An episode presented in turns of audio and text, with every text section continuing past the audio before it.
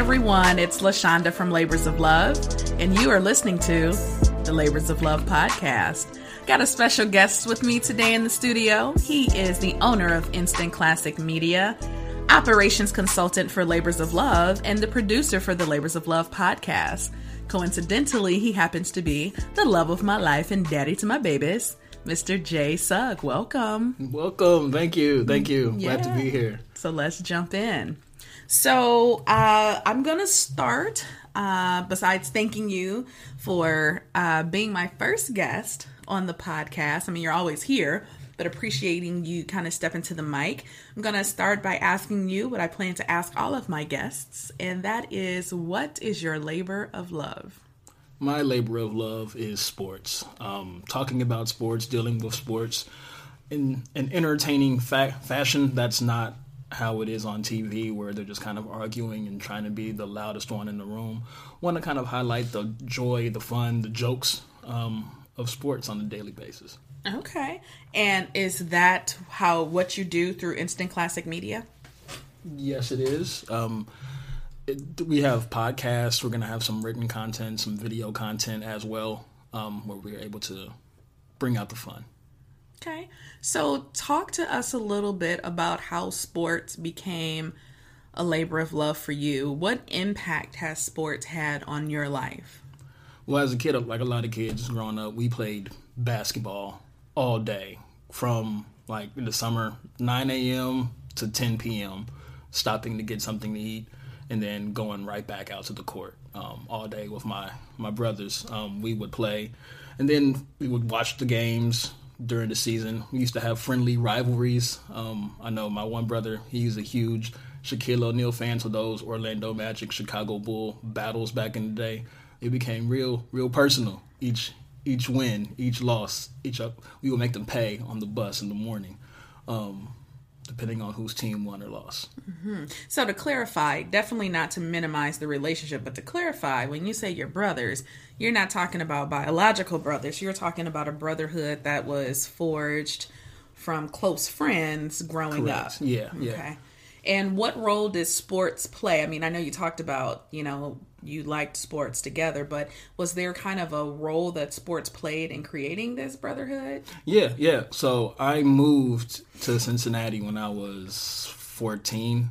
Um, didn't know anybody, and there were kids playing basketball at the corner. So that's you know how I met um, one of my brothers. Um, the other one, we had science class together, and during science class, we wouldn't be paying attention to science. We'd be talking about Reggie Miller and Michael Jordan um, uh, the entire class. So, mm-hmm.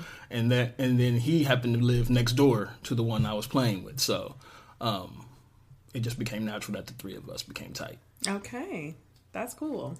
That's really cool. So, sports as a unifier is definitely, I think, um, a, a concept that is not uncommon for a lot of people.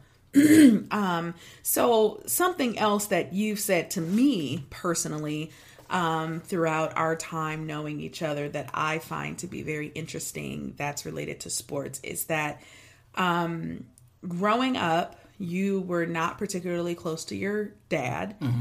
And there were kind of these two figures that you've mentioned who you kind of look to to maybe learn or understand some aspects of manhood that you weren't learning from your dad. Can you tell us a little bit about that? Yeah, there were two people who I kind of looked up to growing up. One was Heathcliff Huxtable because he had the ideal family. Um, you saw the way he would deal with everybody. And then the other was Michael Jordan. I was a huge Bulls fan, so a lot of, you know, how I kind of had my esteem actually was through the Bulls and through MJ. So um, when he retired that first time in like 94, like I remember my mother coming to me in the morning, you know, while I was getting ready for school and letting me know that Michael Jordan retired. It almost brought me to tears. Mm, gotcha. So, so sports have been around for you for you know a long time, and they have a very pivotal role in your life. What do you hope to bring? So when we talk labor of love, what what do you want instant classic media to be for people to provide for people to you know how do you want it to impact the world the community things like that so people love sports um, there's a saying that there are two things that make men idiots, and that is women and sports. So I want to be able to bring like some intelligent dialogue regarding sports, but also some fun. Um, you know, people enjoy laughing. Bringing up sports is a common, it's a unifier. So you can have nothing in common with the man next to you or the woman next to you, but if you both are wearing that, you know, Yankees jacket, you immediately have a sense of community. Um, so you know that hey, we have something we can talk about. We have a unifier here. So I want to be able to bring that to the masses by showing, you know, having fun, laughing at the same things, bringing together intelligent dialogue instead of just a screaming match that you see on TV. Okay. Um, so, in relating that in the trauma world, we uh, very frequently talk about resilience. I don't think you should talk about trauma without talking about resilience. And uh, one of the top five resilience factors for people who overcome their trauma and don't go on to repeat it is affiliation. And what I hear you saying is so closely connected to affiliation. So here's an example of how I, I train and talk about affiliation. If I'm, excuse me, especially in Ohio, if I'm doing a training, we're well into the training. People have gotten comfortable. They're feeling safe. Um, my my um, personality is established within the room, but so is my expertise. When we get to affiliation, I say, "Let me show you how deep affiliation runs." And I will then say that I am a proud graduate and fan of the University of Michigan. And almost without doubt, there are numerous boo uh, blah, blah, coming from across the room. And I'm like, no, this is great. Perfect. First, that's why I don't lead with this in the state of Ohio, right? You already like me, so let's remember that. You know, we get a few laughs. But then I, I said, I will say, raise your hand if you had some kind of reaction to me saying that about the University of Michigan. And I'll get numerous people to raise their hands, and it's, it's lighthearted and fun. But then I'll say, perfect. Now I want you to stand up if you actually attended the Ohio State University. And of that, if 10% stand, it's a it's a it's a good room. You know what I mean? That's a big number. And what I go on to explain is that affiliation is such that you don't have to have gone to the school, you know, you may not have even stepped foot on the campus before, never attended a game, but the sheer fact that you live or were born or have strong ties to the state of Ohio connects you to this sporting team and you feel this connection, their rival becomes your rival. That's affiliation, feeling like you're a part of something that's bigger than yourself. And so, what I have seen sports do is create this feeling of community and family for people that would potentially otherwise be on very opposite sides of certain communities and are on various different sides of certain communities. So I do appreciate sports for being kind of a thing that brings people together. I've also noticed that it's not just your rival becomes my rival but it's your pain becomes my pain and mm-hmm. you and i we we talk about this and you you always talk about this when i'm talking about my work and how labors of love will expand and what we'll do and you'll always say what to me I don't remember. sports trauma is oh, real. Yes, sports trauma is real. I promise he says it all the time, y'all. like, what do you mean you don't remember? Okay, so sports trauma is real. So we say it kind of in this like joking matter is you know that should be some branch of labors of love at some point. But let's talk about what you mean by that. So sports trauma I feel like that fan bases as a community, they have collective trauma. So there could be like a sporting event, and at the exact same time, you know, you can see like the hearts being ripped out of a hundred thousand people. Um, I hate to bring up a sore spot when um, when Michigan played Michigan State oh. and that kicker was it like a block punt? Oh, jeez. And like you could see everyone in that stadium, and even you, like on the couch, um, like your hearts collectively were ripped out at the exact same time. I feel like there are a thousand other um, examples you could have used for that, but, but that was a great example. I screamed. I screamed. I was pregnant, and our son was like, "Mommy, are you okay?" And I was just like, "No." But that's such a good point that there are these experiences, right? Now I I do. I I am a big football fan. I am definitely a, a, a very big college football fan. And so there are going to be very few games that uh, I Michigan games specifically that I don't watch during the college football season. But I'm not able to tell you where I was, what I was wearing, where I was sitting, what I was doing mm-hmm. for so many of the games I've watched. But that one, I can see it clear as day where we were sitting on the couch, how we were positioned, what it felt like in my body when when that punt got blocked and ran in for a touchdown when we were winning the game. So that is in fact the nature of trauma though. What is it you always say the body keeps the score? The body keeps the score. it does. You know, um, in case you don't know, it's a fantastic book by um, uh, Dr. Bessel van der Kolk, um, which talks about how trauma is stored in the body. And that is the very essence of traumatic experience is that um, time, different things get organized around that event. So I remember so many of the details of that event because in some way you know that was kind of this yes it was a disappointment but in the realm of trauma kind of this sports trauma you know there are other experiences in life we forget so much of what we experience even those of us like myself who claim to have such a really really good memory and i believe i do mm-hmm. the human memory is not all we think it is. We actually don't remember things that happen. We remember the last retelling of how that thing happened. Over time, memories lose their edges. If your 18th birthday was the best day of your life, by the time you're 35, you're like, yeah, it was cool. And if your first um, you know, math teacher was like the worst human ever, by the time you're like 26, you're like, yeah, I mean, nah, I didn't really like them.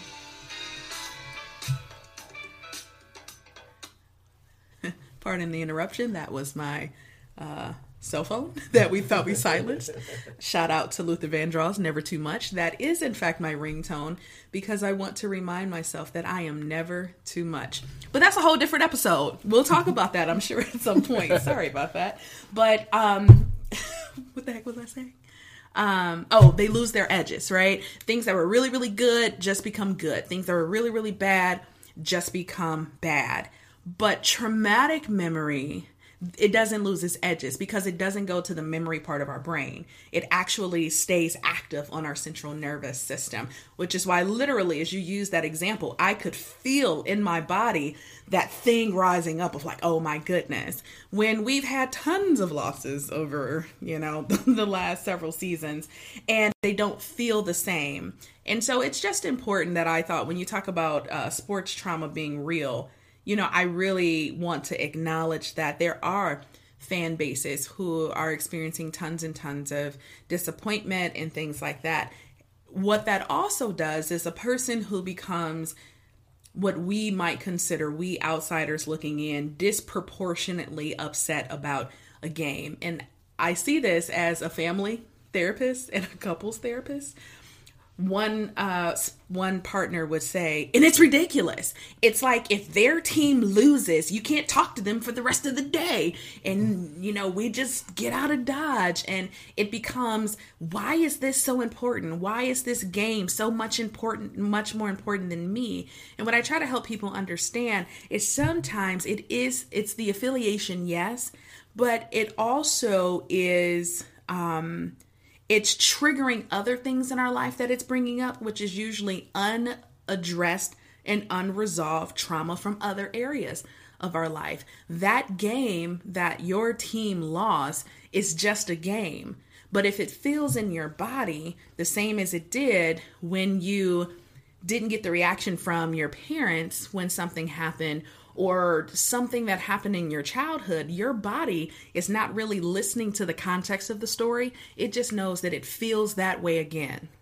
And so it goes back into some trauma responses from unresolved, unaddressed things from way in the past. And we're connecting it to what's happening in the present.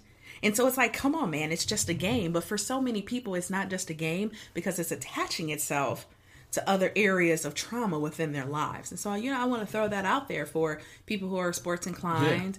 Yeah. You know, it's important to know that. I know when I was younger, I had such an attachment to the Bulls. Like when they would lose, I would actually feel it in my body to the point where I realized like this isn't healthy. As a, you know, 16, 17 year old, I realized this isn't healthy. And I was able to kind of take a, a step back. That mm-hmm. way I didn't, you know, get those responses anymore. But, you know, each loss was like physical pain. So based on kind of the explanation I gave that the, the sport sport outcome is just kind of a symptom of kind of more this unresolved unaddressed trauma and issues and concerns in our lives what do you think it was connected to for you? I don't know. That was a weird time. Um like 16 17 um i remember maybe like a year before like my grandmother had passed. So I don't know if that had you know something to do with it, mm-hmm. but yeah, it was it was real. That was the year the Bulls actually went seventy two and ten. So there weren't a lot of losses, but each loss was like oh like mm. a gut punch. Mm-hmm. Yeah, thank you for sharing that. You know, something else that I think about when I think about kind of sports trauma would be the recent passing of Kobe, Kobe. Bryant. And his daughter Gianna and the other people who were on the helicopter. There was a, um, a, a college baseball coach, his wife and his daughter.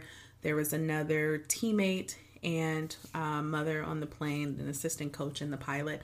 And so our continued prayers and thoughts and energy go out to you know all of those families that are impacted by that uh, tragic event what I watched happen over the days and now a couple of weeks um, since that happened is this collective mourning that's happening across the country that I'm able to kind of see in the few in the sporadic and very limited times that I'm able to kind of go online, look at social media, look at television and see that there is this collective mourning, but it's complicated and I think that's what people sometimes forget. And and while life is messy as I don't know what, people want to try to act like it's clean cut. Mm-hmm. And it's not, right?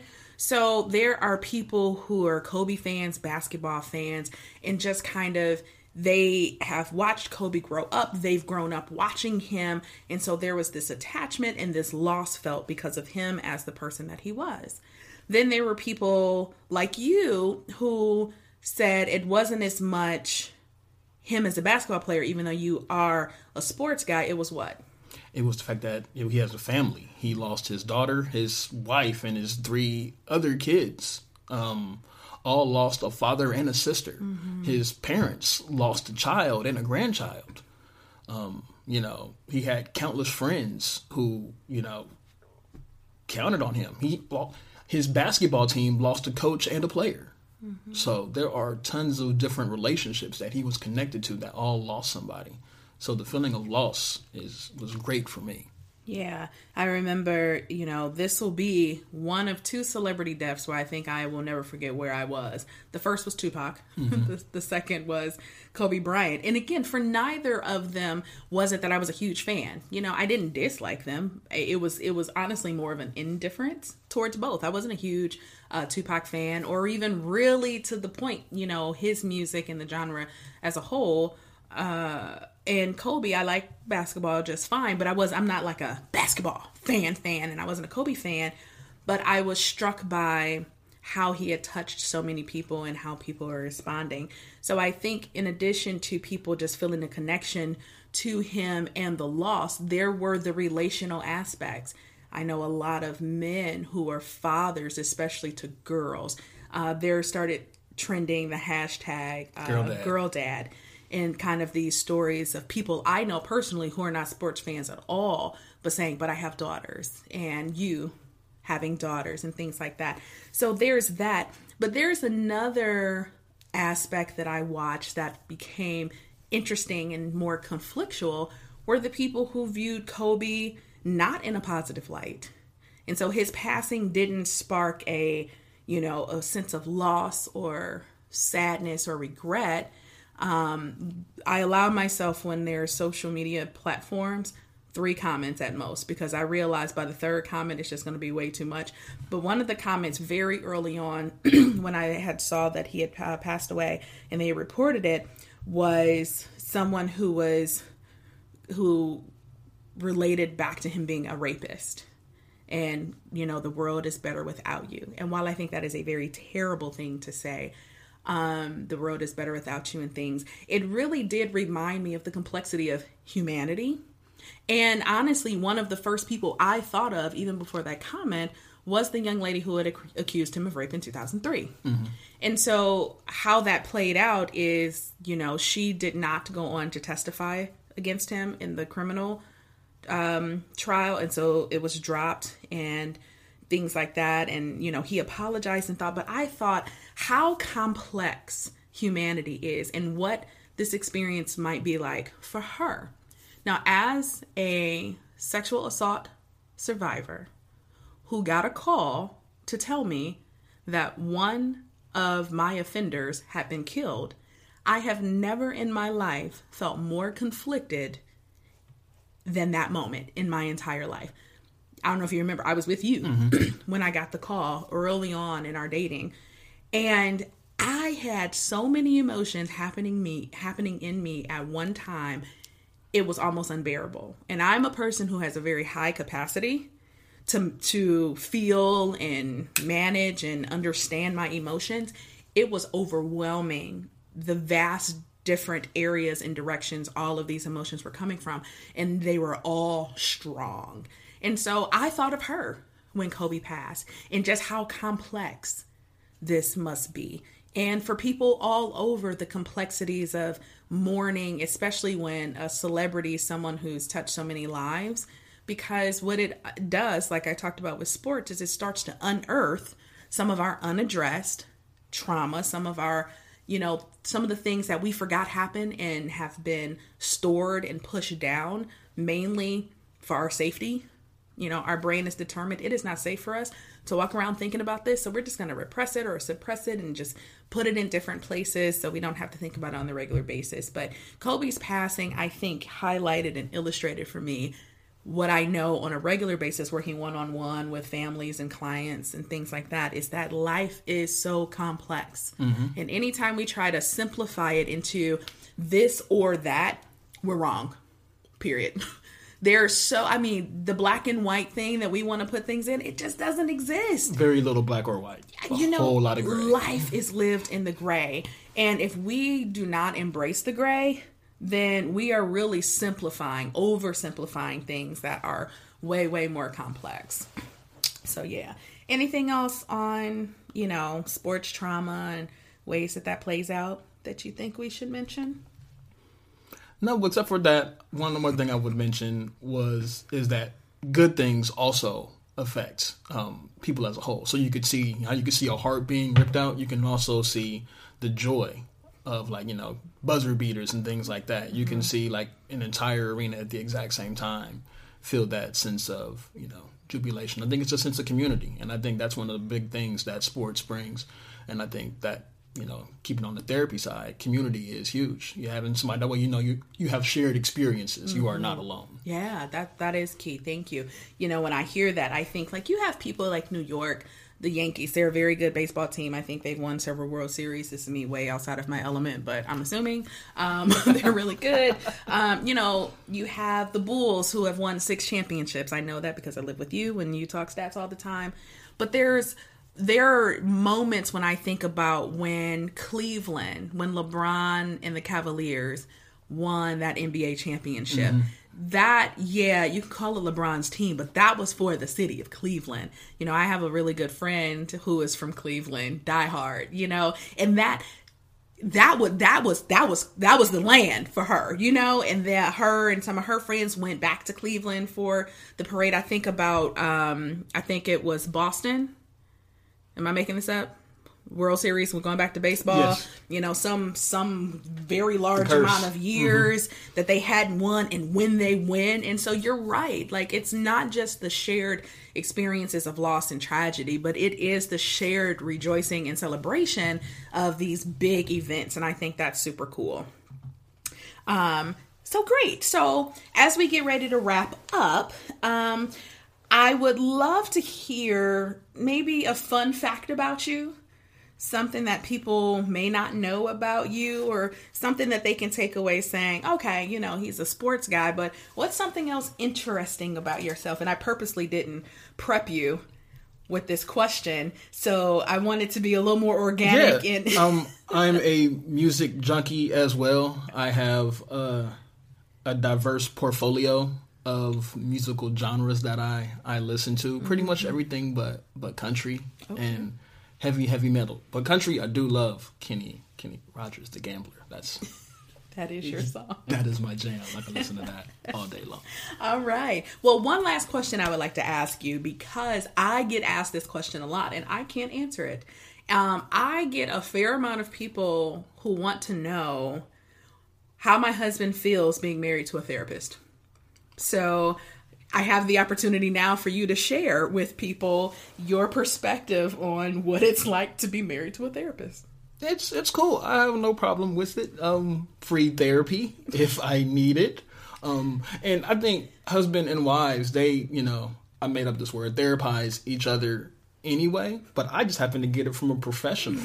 um, so, but no, really, I think it's fine. Um, we both have like our boundaries, you know, that you, I know you won't, you know, start taking notes and trying to diagnose me. You won't pull up the, the, the DSM 5000 Just five. you know? um, and start to try to diagnose anything. So, Well, in addition to that being unethical and illegal, I won't do that. But yeah, I think we have really good boundaries. Um, I have good boundaries as a therapist in the sense that um, I know that when I'm with a friend, when I'm with my husband, when I'm with my kids, they don't need a therapist. They need a friend, a wife, and a mom. And so I try to make sure that I'm stepping into those roles. I will say the same things. I think a lot of the characteristics that make me a good friend and a good wife and a good mom are my ability to create safety, to be empathic, to see, hear, and understand people. All of those things cross over professional and personal, but I, I do attempt to you know, being a good listener, I think, is who I am. That's not me trying to be a therapist when I'm with someone else. But I always, my analogy is like, you know, being connected with me personally is like being connected to someone personally who sells Mary Kay. Like occasionally you get some free stuff. You're gonna get some, you lip, know? some lip gloss, some lip balm. you know? But, you know, I, you know, having those boundaries. So cool. Well, I genuinely appreciate you being here, being my first guest on the podcast. As a matter of fact, really being the the the two handed push I needed to actually do podcast. Yes. Um, so you know, I, I had some trepidation about it initially. Um, and you have been supportive along the way so much so across the, you know just my opportunity publicly to say you know i've never had a bigger cheerleader i've never had a bigger support i've never had someone who would hold hope and belief in me and what i could do until i was ready to hold it myself so for that i thank you i love you and uh, i really appreciate Trying to make me cry. I really appreciate you being here. Um, so, you know, to our guests listening, I want to thank you for listening to an episode of the Labors of Love podcast uh, with my guest, Jay Sugg, today. Don't forget to rate and what's the other thing? Five stars. give us that five star rating five comment. stars, comment. You know, share the post that we uh, we got out there saying that the podcast is here. We really do have some good content. We have some great guests coming on, and I want to be able to share this with as many people as possible. So thank you for listening. You can reach us um, on the web at www.thelaborsoflove.com. We're on all the top social media platforms. And if you have any suggestions for guests, any topics you'd like us to talk about, or just feedback in general, feel free to reach out. Until we connect again, be well.